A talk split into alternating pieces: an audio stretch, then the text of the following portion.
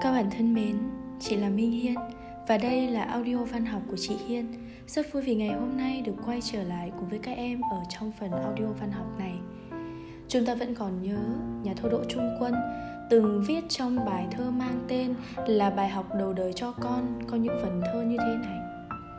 Quê hương là gì hờ mẹ mà cô giáo dạy phải yêu, quê hương là gì hờ mẹ, ai đi xa cũng nhớ nhiều.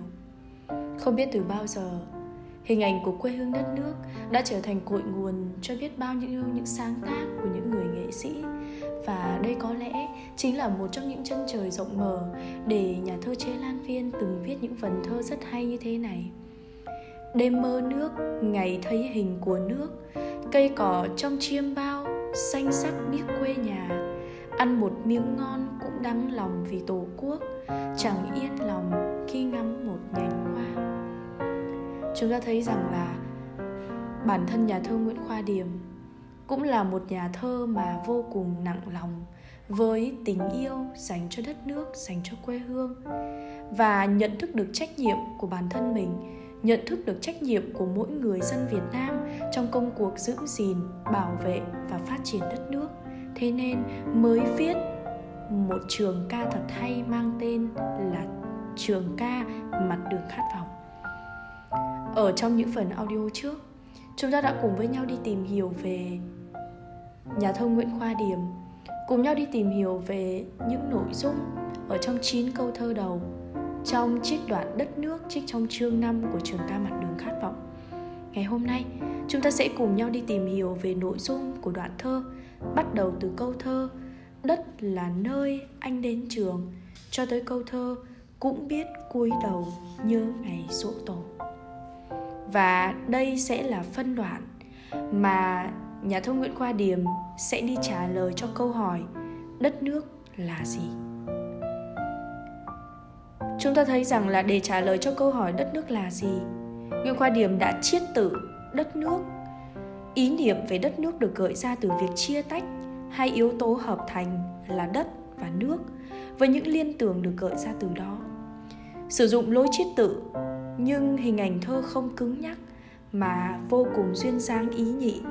Có thể gợi ra thấy một cái quan niệm cực kỳ là riêng biệt về khái niệm đất nước được nhà thơ này đưa ra trong những phần thơ của mình.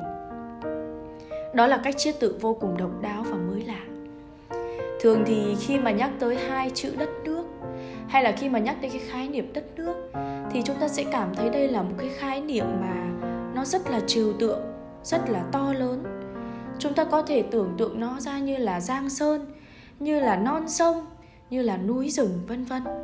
Thế nhưng với nguyễn khoa điềm khi đi trả lời cho câu hỏi đất nước là gì, nhà thơ này đã chỉ ra hình ảnh của đất nước, khái niệm về đất nước bằng những hình tượng vô cùng gần gũi với đời sống của người dân việt nam chúng ta thấy rằng là nhờ vào cách chiết tự này thì khái niệm đất nước đã trở nên gần gũi cụ thể và gắn bó hơn với mỗi chúng ta. Đất nước đối với tác giả là những điều vô cùng gần gũi và thân thuộc sau đây. Thứ nhất, xét trên phương diện không gian, thì đất nước chính là không gian sống của mỗi cá nhân. Chúng ta có bốn câu thơ, đất là nơi anh đến trường nước là nơi em tắm, đất nước là nơi ta hò hẹn, đất nước là nơi em đánh rơi chiếc khăn trong nỗi nhớ thầm. Hình ảnh về một đất nước gần gũi quen thuộc gắn với không gian sống của mỗi con người đã được vẽ ra trong những vần thơ của nhà thơ nguyễn khoa điềm đất là nơi anh đến trường. Hình ảnh con đường tới trường hàng ngày là giếng nước mỗi ngày em tắm. Hay đó cũng là không gian sống của mỗi người, là nơi mà ta hò hẹn, biết gắn kết với những người xung quanh, rồi bắt đầu xây dựng những mối quan hệ xã hội mà tiêu biểu là tình cảm của hai đứa, tình yêu đôi lứa. Cùng với thời gian lớn lên, đất nước trở thành nơi anh và em hò hẹn để bắt đầu tình yêu của mình. Không những thế, đất nước còn là nơi chia sẻ những tình cảm nhớ mong của những người đang yêu. Đất và nước đã tách rời khi anh và em đang còn là hai cá thể còn hòa hợp khi anh và em kết lại thành ta. Những cái hình ảnh thơ mà nhà thơ Nguyễn Khoa điểm sử dụng trong cái tác phẩm của mình, ví dụ như là hình ảnh gì ạ? Chiếc khăn, đặc biệt là hình ảnh chiếc khăn đã gợi ra cho người đọc rất nhiều những liên tưởng vô cùng thú vị. Bởi vì hình ảnh chiếc khăn vốn dĩ là một biểu tượng của nỗi nhớ thương, đã từng làm bao trái tim của tuổi trẻ bâng khuâng và dao động. Trong ca dao chúng ta có đoạn thơ, chúng ta có đoạn, khăn thương nhớ ai khăn rơi xuống đất, khăn thương nhớ ai khăn vắt lên vai, khăn thương nhớ ai khăn trào nước mắt hay là hình ảnh của chiếc khăn giản dị bé nhỏ ấy cũng đã từng là minh chứng cho tình yêu đôi lứa. Trong bài thơ hương thầm của phan thị thanh nhàn, giấu một chùm hoa trong chiếc khăn tay, cô bé ngập ngừng sang nhà hàng xóm. Bên ấy có người ngày mai ra trần, bên ấy có người ngày mai đi xa. Và chúng ta cũng có hình ảnh của chiếc khăn từng được xuất hiện trong tác phẩm gần chúng ta hơn. Đó là tác phẩm lặng lẽ sapa của nhà văn nguyễn thành long. Khi mà cô con gái của ông họa sĩ già là cô kỹ sư trẻ cô ấy đã cố tình để lại chiếc khăn tay chiếc khăn tay của mình cho à, anh thanh niên. Nhưng mà sao nhở? À nhưng mà anh thanh niên thì đã rất là vô tư không hiểu ra ý này nên là cũng bỏ qua chuyện này luôn phải không ạ?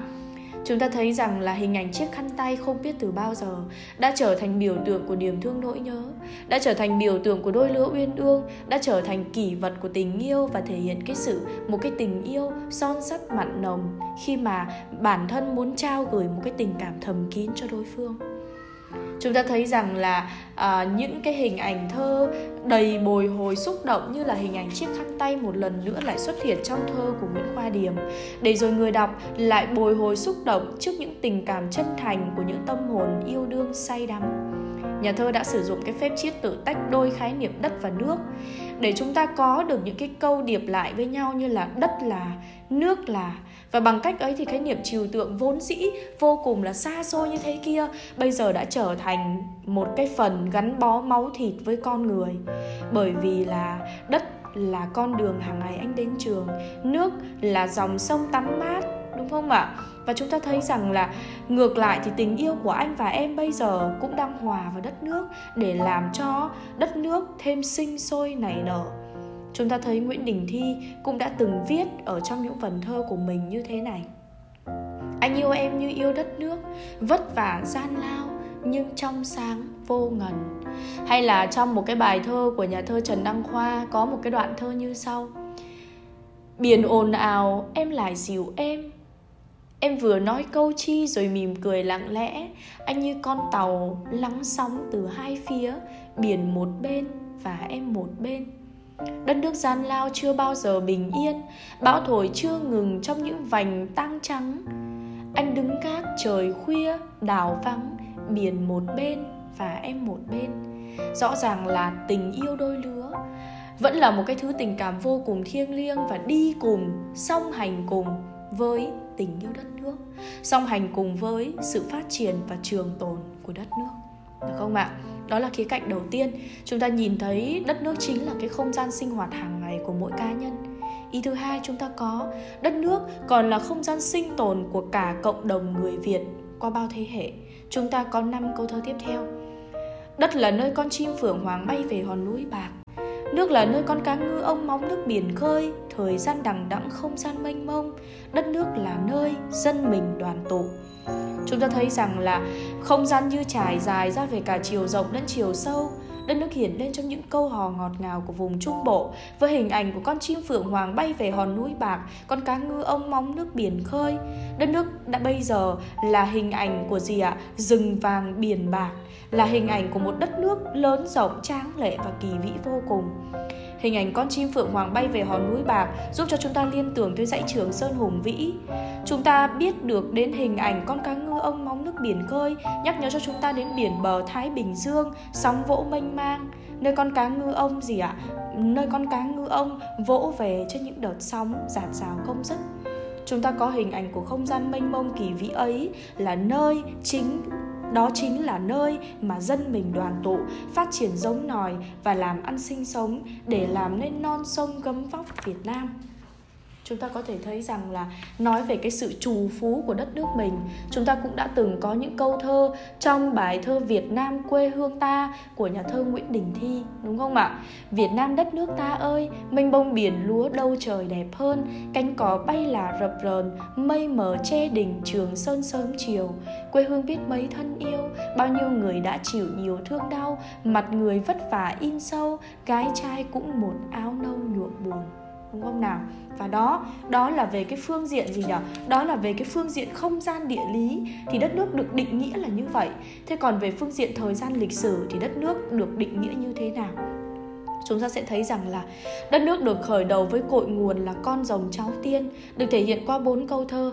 Đất là nơi chim về, nước là nơi rồng ở, lạc lâm quân và âu cơ đẻ ra đồng bào ta trong bọc trứng Hình ảnh đất nước không chỉ được mở rộng về phạm vi không gian mà còn được thể hiện cái sự phát triển, sự nối tiếp theo chiều dài của lịch sử.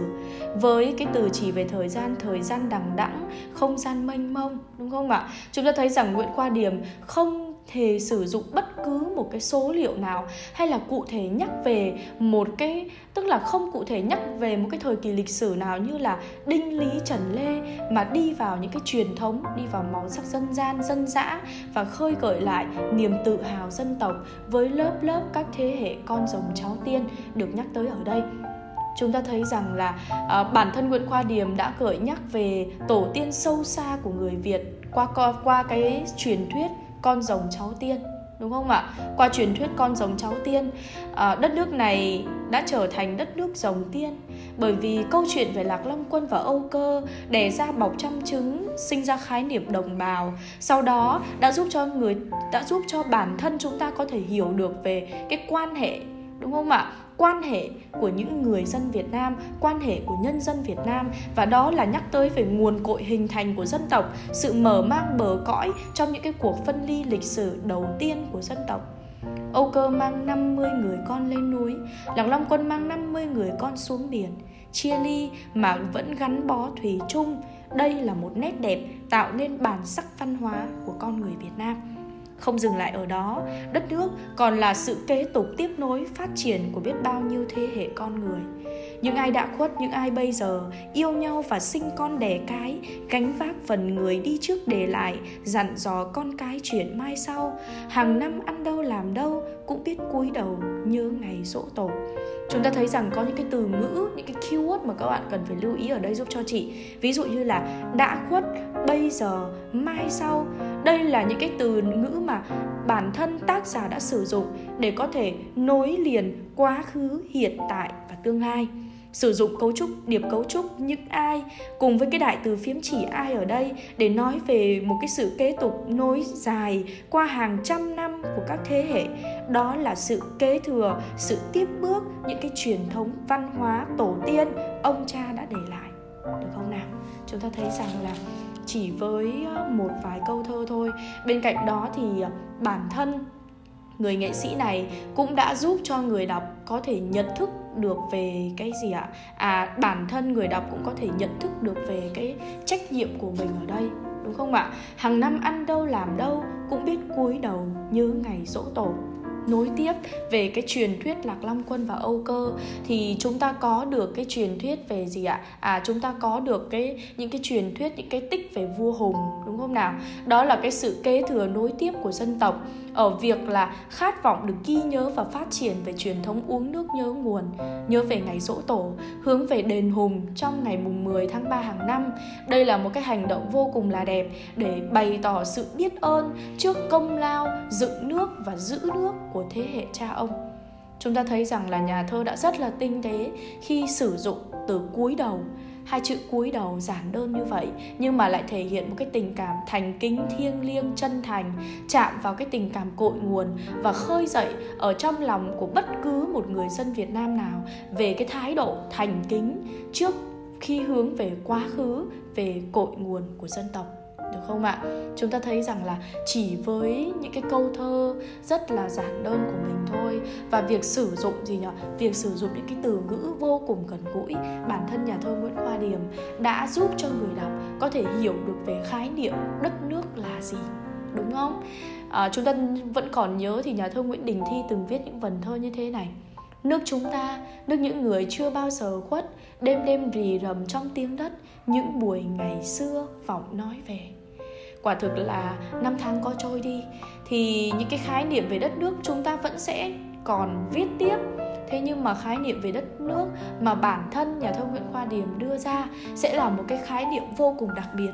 Đặc biệt là bởi vì nó vô cùng gần gũi và chân thành. Và những cái gì mà xuất phát từ chữ, từ sự chân thành thì sẽ rất dễ chạm vào trái tim của người khác được không nào? Chị hy vọng là với cái phần hướng dẫn vừa rồi của chị thì các bạn đã có thể hiểu hơn về cái trích đoạn này trong uh, trích đoạn trong văn bản đất nước ở trong sách giáo khoa chương trình ngữ văn lớp 12 các em nhé. Đừng quên là chị Hiên cũng đang có những cái khóa học online rất là hiệu quả để có thể đồng hành ôn thi cùng với các em ở trong năm nay. Và thêm vào đó khi mà các em uh, học cùng với cái bộ sổ tay văn học của chị là cái tài liệu ôn thi cực kỳ chất lượng của chị Hiên, thì các em sẽ được tặng một cái thẻ podcast audio để các em có thể quét audio văn học bất cứ lúc nào. Thế nên nếu như mà muốn sở hữu bộ sổ tay văn học hay là muốn tham gia khóa học online cùng với chị Hiên, thì các bạn hãy nhanh chóng liên hệ với admin của fanpage học văn chị Hiên hoặc là để lại comment ở phía dưới này các em nhé và nếu như mà muốn chị Hiên tiếp tục thu âm những cái audio văn học về tác phẩm nào thì các em cũng có thể để lại comment ở đây. Chị sẽ đọc comment và sẽ cố gắng hồi đáp cho các bạn nhanh nhất. Cảm ơn các em vì đã lắng nghe phần audio này và chúc cho các bạn sẽ ngày càng yêu thích môn văn hơn. Xin chào và hẹn gặp lại các bạn.